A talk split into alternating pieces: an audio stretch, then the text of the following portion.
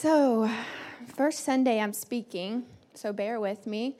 I will do my best to get all of this in when David said I have about 20 minutes.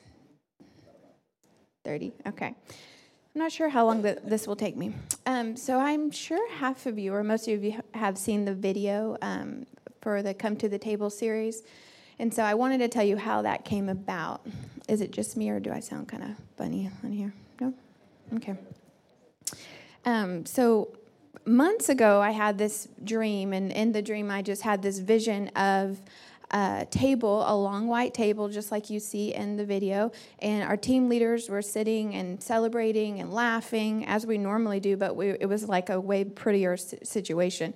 Um, there were flowers, and we were uh, trees were above us, and I just had that glimpse in a dream.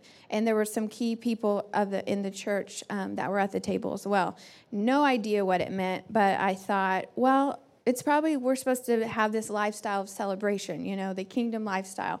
And so I went to Lauren and Jeremy, and I was like, we need a table we're going to need a table because I think we're going to do a series about celebrating. And um, so he got the Swix, um, and they spent days building this table um, that you see in the video. So this took a lot more than you think. and then, um, but I wasn't sure like that that was it. I wasn't sure what it looked like. And um, that's how God works. He just gives you like a little glimpse, and then you have to take the step and, and say, well, I don't know what it looks like, but I'm just going to go for it. And and then as you step, some other part of the vision is revealed, and that's just how life is. He doesn't give you this 5-year plan. I wish he would. He just says, "Here's this, and do something with that, and then I'll show you what's next." And so there was um, just the step of action to make the table, and kind of guess what it should be a, be, a, be about, and then there was that night when David was out of town and I was sleeping and I heard this big, loud knocking on my bathroom door. And I'm already freaked out as it is when David's out of town. I'm like on edge. And so, and it was the most real knock. And I know this sounds crazy to some of you, but it was a pounding knock on my bathroom door, which is connected to our master, master bedroom. I swear to you, I thought someone was at our, at our window.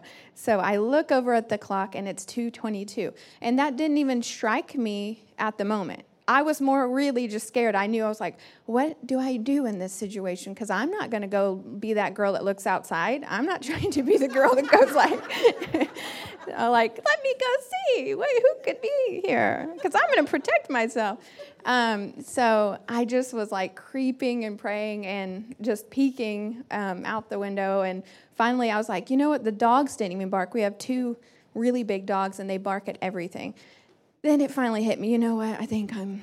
I think it was the Lord, and I think I need to pray. So I'm praying, and um, I would like to tell you that He just dropped this whole thing down on me right then and there, but no, just like to have me wake, woke up for hours trying to figure out what He's trying to tell me. So I was for hours like, what is it? You know, I knew a knock is like a wake up call, it's a warning. I know there's something about that. I'm like, what? You know, I'm just asking for forgiveness, anything that I've been doing. you know, like, what's the warning? I know, like, um, and then I the next day um, I end up going to bed. I, I pray for protection. I pray, um, like, just make me aware of something that may be hidden, anything like that. So then, um, fast forward the next day, I tell David about it. He's like, oh that's powerful. That's his main saying. and um, so I was like, yeah, but I don't know what it means at all. And he was like, well, you know, the bathroom is, the knock is a wake up call. Um, you know, uh, uh, you know, it can mean lots of things. Um, it could be the key of David. It could be um, re- the bathroom speaks of like refining what the Lord wants to do in our lives, in our church, blah, blah, blah.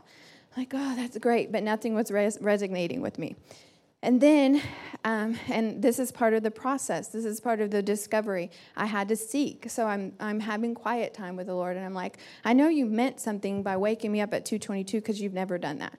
Um, and so I'm praying and I'm looking, and I come across the the parable of the wedding feast, which is Matthew 22. And as soon as I read that verse, it was like a light bulb went off. And like I don't know if you've ever had that happen when you're reading the Word. You could be reading something you've read a bazillion times, and it's like, yeah, that's great. It's like a wedding. Um, but this time I was like, ah. that's what you're trying to tell me. Like the kingdom of heaven that we're supposed to have here on earth is like a wedding feast. Like, I don't know why that didn't hit me so strongly as it did now. And then I just started getting like way more in depth in what that means. And for more confirmation, was that I had a wedding that the time of the knocking incident was the week the first weekend was Felicia's wedding. The next weekend, the very next weekend was my sister's wedding, which David officiated both weddings. So I'm like, weddings, you know, he's just screaming weddings and kingdom of heaven. So here we are. I decided that the series was going to be called Come to the Table, and it was going to be a lifestyle of celebration. So let's look at uh, Matthew 22, verse 1. Um, and it says, and again, Jesus spoke to them in parables, um, saying, The kingdom of heaven is like a king who gave a wedding banquet for his son. And so here they're t- comparing, it's obviously God and um, preparing a feast, uh, a banquet for Jesus. Um, and so they're comparing heaven to a wedding feast. And so we have to think about what does a wedding feast represent? And I'm not going to get so deep theo- theologically with you because there's so much. I was telling Lauren Haynes, there's so much to a wedding feast that when I get reading on it and I think and I study, then I'm like, it's too much to even get out there on a Sunday morning. So I'm going to keep it real basic and focus on the component that we really see in the natural, which is um, weddings are a time of celebration and love and joy, coming to a table, um, breaking bread together, and celebrating a union that we all believe in. So that's as basic as I'm going to summarize that. Um, so uh, then, in uh, so we're we're thinking heaven is supposed to be like heaven's like that. And then we look at Matthew 6:10 where it says, "Your kingdom come, your will be done on earth as it is in heaven." So we're supposed to have these heavenly this heavenly celebrating lifestyle on earth. And it's like, that's great. That sounds so great. Doesn't that get you excited? But it's like, that's so hard. it's so hard. And it's funny that this whole series came to came to us in the hardest season of our lives. Um, just thinking about the season of life gets me.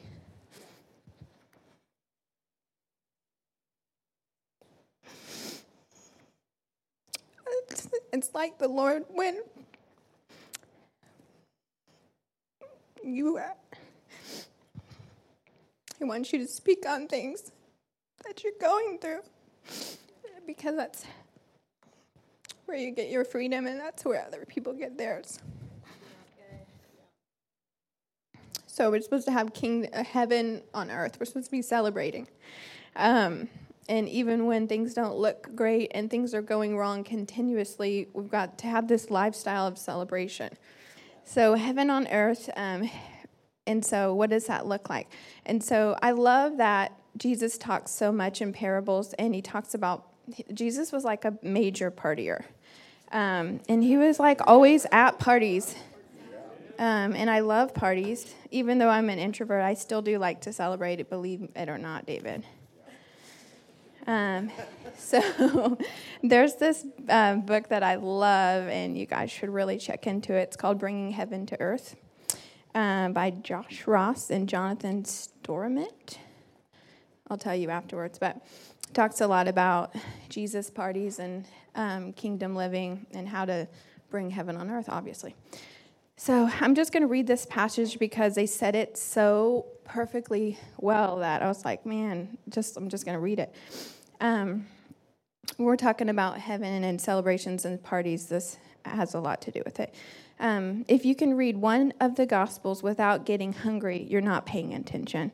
Jesus is always going to or coming from a party. He's always eating, and he's frequently in trouble with the religious establishment over the people he partied with and how much he was partying. It's much different than most Christian gatherings today. So, but today, Jesus' followers have a different kind of re- reputation. Most people in the West picture Christians much like they were um, as Puritans, um, you know, too afraid to be too happy, especially in church. Um, this is not an accurate picture. If you are trying to faithfully follow Jesus, the Son of Man came eating and drinking, and you say, Here's a glutton and a drunkard, a friend of tax collectors and sinners. Parties were that Parties were what set Jesus apart. We tend to think religious people need to be otherworldly, otherworldly, but Jesus' party like this world mattered. Um, God gave Israel seasons for feasting and times to be grateful for the gift of life. He asked them to set aside a portion of their income to finance parties worthy of the name. And how about us? He has given us more than enough reason to celebrate. God insists that we drop the question, What ha- don't I have? for better ones like, what, Why do I have so much? And why has God, God been so good to me? So God knows um, we struggle with um, that we're not inclined to party. We haven't had enough practice, at least with Jesus parties. Jesus parties are the ones that do not exclude certain people. Jesus' parties take into account, account, grief, sorrow, disappointment. In fact, people going through hard times have been a, a high priority on Jesus' guest list. If you have any hope of joining Jesus in kingdom in his kingdom work on earth, we have to learn how to party. Jesus specialized in gathering all the wrong people in all the wrong places. He would gather in the hated tax collectors and the shamed prostitutes to the table, break some bread, and say, This is what heaven looks like. Okay, so back to Matthew um, 22. I love that because that's the whole vision I got. It's like we're all welcome at the table. Um, and it's a table of love, and it's not a table of measuring up. It's we're all welcome, and we can all choose to join in. So, well, let's look at verse 3 and talk. Are we there? Yeah. So there he he he sets up this wedding feast for his son, and then he sends out his servants. Basically, I'm going to go a little faster on this part. He sends out his servants to invite the first guests, which were the Jews who were super religious and um, kind of uptight. And so um, they didn't take the invite. They, were, they didn't even consider the invite to this wedding banquet. So then we look at verse 4 through 5, and he, he says, he sends out his servants again to the same group, and he's like, this time he's telling them, he's enticing, he's like, tell them, basically, tell them everything's ready. The best of the best is ready at this table. You know, come to the table, choose to come to the table. And the servants are going out to ask them again, and this time they're too busy. Um, they're too busy with the here and now, their jobs, the farm work, whatever, that they just get too busy to even come to the party. So again, he, the, they're denied that they deny the invite to this wedding feast. Um, and then they, he send, he says this time to his servants. I'm leaving out some details just to get to the main points. Um, he says this time to his servants. Now this time, just go out and get anyone don't even worry about the, the same people you've invited, anyone off the streets, the good, the bad, um, you know, the prostitute, wh- whoever. Everyone is welcome to the table. So they go and they get enough people um, to the table. And so finally, the table is full. And then we look at verses 11 through 13. Um, but when the king came in to view the guest, he looked intently at a man there who had on no wedding garments. And he said, Friend, how did you come in here without putting on the appropriate wedding garment? And he was speechless. And then it goes on to say, the really not fun part of this whole story, which is that he gets cast into utter, utter darkness, darkness with gnashing of teeth and blah, blah, blah. We don't even want to talk about it. Who likes talking about that? But it's a reality. So, um, the, the man wasn't, wasn't wearing the proper garments. When I first read this story, way back, I just was like, how rude. I thought this was a loving God. Why does it matter what you're wearing? Like when you first read it, when you first, when you don't know the whole background or what it means, that's your natural instinct is to say that's just rude. Like I, I thought this was a loving God and everybody was welcome. He said everyone come to the table and now he's being picky about what you're wearing.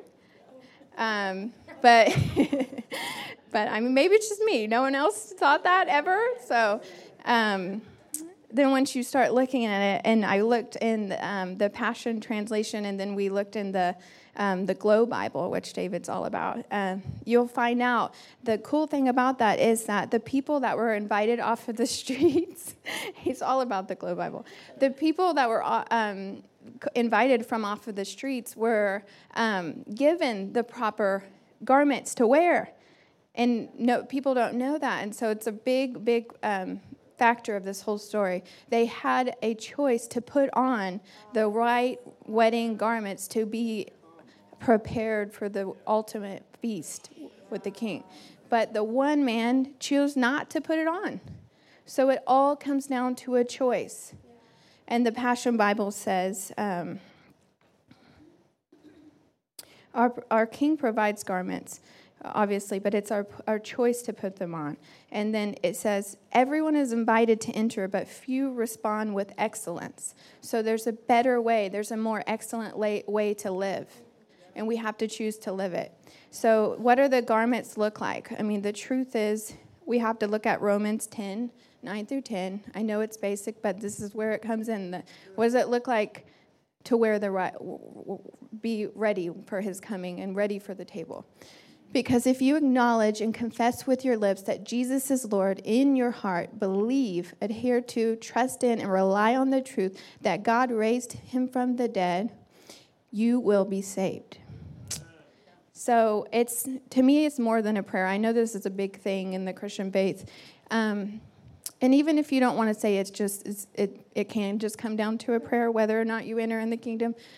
I mean, let's think about the choices. If you just say a prayer and then you live contrary to the belief, then you have a hell on earth. And you might make it if you want, if, I mean, it doesn't matter what you believe, I guess. If you, you might make it, but then you choose like the alternative is a life on earth that is not the fullest, that is not the best way you could live. Um, there's so much better. We can have glimpses of heaven on earth here. So, but I believe that it's a it's a heart condition. I believe we say the prayer, we confess with our mouth, and we believe that He died for our sins and that He loves us. Um, and then we walk it out through that love and belief. We walk it out because it's a it's a belief that we that we know in the deepest part of us. And so there's no, it's not so much of a measuring up, to get to a spot on the table. It's a natural way out of love that just naturally flows out of you. It's more than a prayer, it's transformation to become a new man. So it says, Your old man has passed away when you say this prayer, and a new man is created. And that's what it means to be prepared. Um, and then in verse 14, it says, Many are called, but few are chosen.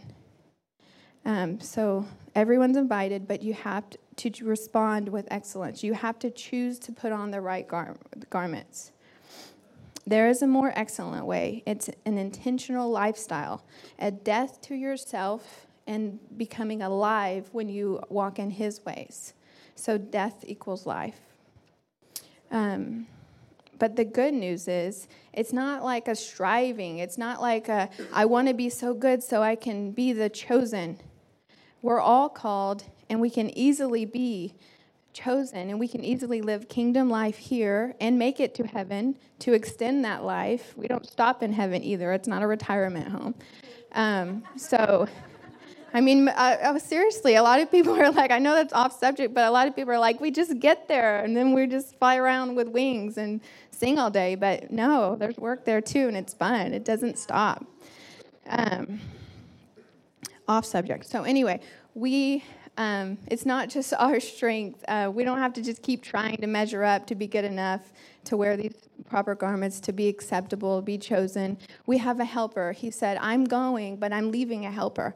I'm leading a guide um, for you.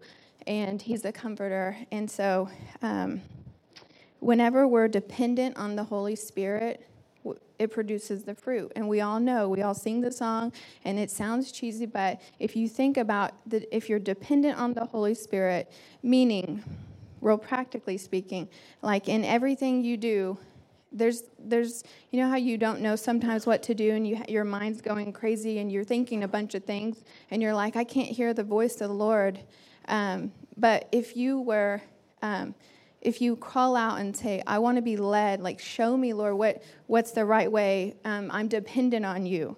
And it's that deep down knowing.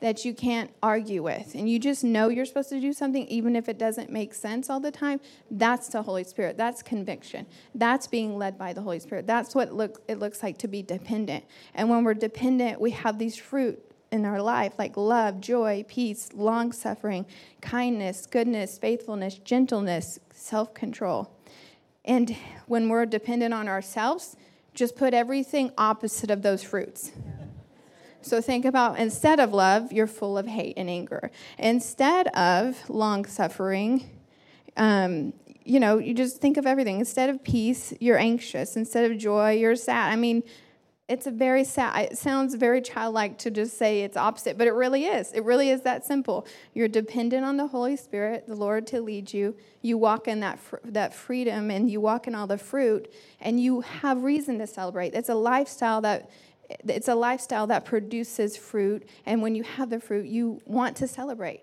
you want it's easier like even in the midst of the struggling and the suffering that we've went through we just keep pressing through and and we have we still have so much reason to celebrate so being dependent on the holy spirit and not ourselves but let's face it the world is crazy right now uh, there's a lot of chaos and it seems contrary to be like, let's live this lifestyle of celebration.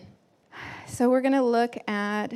Um, okay, so life's crazy. We have these struggles. I feel like I've touched on that enough, but like, you know, we'll just just put. And anyone in this room could be dealing with death, uh, loss, debt, um, anything, sickness, a bad. Uh, a report from the doctor. And so what do we do in those negative situations? We know I think we know for the most part what to do, but how do we celebrate in that in that when it doesn't look like that at all? So let's look at Habakkuk. So we're going to King James Version because there's a certain word I really like. So Habakkuk 3 um, through 17. Well, before we start with that one, he, he earlier in the chapter, he's talking about, like, how long, Lord? How long do I ask? When will you come through? When are you going to bring justice? Like, he's like, I want to see justice now. Everything around him is falling apart. And he's like, How long will I wait? And, like, we all get that. It's like, How long does it take? His timing is never our timing. There's so many times we just don't understand um, why, why things aren't dealt with and why bad things happen. But in verses 17, he says, Though the fig tree may not blossom, nor fruit be on the vines, though the labor of the olive may fail, and the fields yield no food, though the flock may be cut off from the fold, and there be no herd in the stalls, yet I will rejoice in the Lord. I will, I will joy in the God of my salvation. The Lord God is my strength. He will make my feet like deer's feet and he will make me walk on my high hills. So that part is not necessary in this right now. Um, I, I, thought the King James Version said what I wanted it to, but maybe it didn't. So when it says deer's feet, there's a version, it might be New King, New King James, but what it means is hind's feet. So I don't know what version, why that's not saying that. When I read it in my Bible, it was King James, hind's feet. Anyway, that's what it means. The original version says hind's feet. So, just in case you needed to know about deer, I got some information for you. A hind is a female deer, also known as a red deer. I love that it's that he used a female deer too. I mean, what? There's something to that. Um, and so the hind's feet, when he says he's going to give you hind's feet to get to high places, um, you think about the hind um, back feet. What it means is that the back feet can go, land exactly, not even an inch or half an inch off of where the front feet had been. Does that make any sense? So whenever he get he, it's it's showing us that the deer is a it's a mountainous deer that got was able to travel up like mountainous terrain and get up to high places. And so with a, this female deer called the hind, his the feet that he gives us, it's kind of like a spiritual feet. You know, he's going to give us uh, the ability to get to high places in safety um, in our time of trouble. So then you go into thinking about once you're in a high place, how much your perspective changes. So, Habakkuk.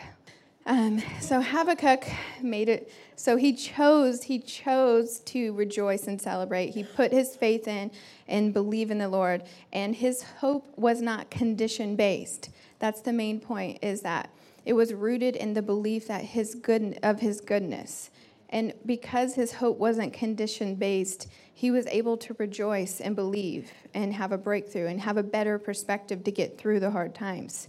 Um, so many times people are just like believing the Lord's faithful if. And I know we know not to blame the Lord, but we still do it in ways that are a little more subtle. If you have that miraculous baby that you've been believing for, the Lord is so faithful. But if you're you have a death in the family too early, I mean you you're not so quick to say he's faithful. So, I mean, it, it's dependent, sometimes it's dependent on your situation when our hope remains the same. Our hope should remain the same in Him, despite the condition of our lives. Um, and so, once you have this better perspective, I love that song. Our confidence is in your faithfulness. So, once you have the better perspective, your confidence is in His faithfulness. You believe that He's faithful no matter what it looks like in life. And so when you have this better perspective, this God perspective, you know that He restores. You just know that. So you know, even in the middle of your trial, you already know it's going to be restored in the end. You already know He's going to make beauty from the ashes. So there's, in the midst, it's hard, but you already know what it looks like on the other side.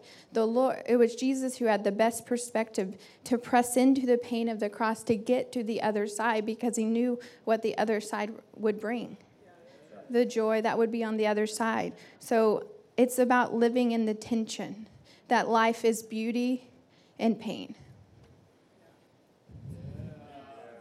So I get it. Really, I get it. I get the beauty, I get the pain. Um, so when we have this God perspective, we know that my life scripture pretty much is 2 Corinthians 12 9. And it gets me emotional every time. His grace is our empowerment. And people don't think of grace as empowerment. I know grace is empowerment. It's like a literal, almost tangible power to overcome. When you're so weak, you're at your weakest, and He comes and He literally carries you through. His grace is made perfect, His power is made perfect in your weakness. And so it doesn't matter how broken you are. You can always just depend on that. You can say, make your, you know, make your grace perfect. I'm depending, I'm looking for you. We look for Jesus in the darkness. We look for Jesus when we're the most broken, and He literally comes and carries you. So living in the tension, celebrating life, even when it's hard, when there's death, there's still life, there's still beauty. Let's look at James 1 through 1, 3 through 4. And this is Message Bible. Every now and then I use the Message Bible. Consider it a sheer joy, a gift, friends, when tests and challenges come at you from all sides. You know that under pressure, your faith life is forced into the open and shows its true colors. So don't try to get out of anything prematurely. Get, let it do its work so you become mature and well developed, not deficient in any way. The point on this one is that so many people are afraid to feel pain, and I think the reason people were surprised with how well I, I overcame to an extent the pain that I had is that I embraced it fully, is that I sat alone with the Lord and I cried. I didn't go check out, I didn't go drink my sorrows away um, and numb the pain. I embraced the pain. And so I think when we're able to just fully embrace the pain and let it mold you, that's you should be more afraid of avoiding pain because when you avoid pain, you never transform. You never grow. So I could speak about pain at a whole nother level these days. And I don't want you to know that level. But if you do, You can consider it a joy because you're going to have a fuller understanding of his of his strength and his love for you. In that it doesn't matter how bad it looks in the natural. It never matters if you just fully embrace the pain, you push through, and on the other side is beauty. On the other side is transformation and growth that you can never get if you keep avoiding the pain. You would never sit and let him talk to you and heal your heart. If you just keep going, going, going, and avoiding the pain, it's the worst possible route. It's a longer route. So the brutal doesn't break us because his beauty sustains us. So we just think about the spiritual hinds feet, being able to get to the higher places, better getting the God perspective. That's how we live a lifestyle of celebration. We think about bringing it back to the table and feasts and parties. The Bible is full of them, and Jesus is always in the middle of the party, and he wants to be at the party here. He, he's the center of the reason we live now, so why wouldn't we make a party around it? You know, like why wouldn't it be a celebration? Just think of his presence is here, um, and our ultimate wedding day is going to come. But we can live in the beauty of of his presence now, and we can um, party like he did. We can invite everyone to the table. It doesn't mean that I can only witness to somebody that has my color hair and eyes, and that's white. It means that I can talk to, I can invite anyone to my realm, just like you can invite anyone to your realm of influence. The table's open for everyone, and it's a table of love. It's all of this isn't my message. I didn't want this to be like measure up so you can get chosen. It's it's my message is that he loves you so much that he wants you to come. He's begging you. He's saying, "Look, I've prepared a feast. I want you at this table." And we just have to choose to walk in the grace. Choose to walk into his grace that he's already given you. It's a grace walk. It's like I I'm empowered to live this life. And it's not such a burden. Let's just take the weight off of us right now. It's not like we have to just keep doing so much just to get a spot at this table.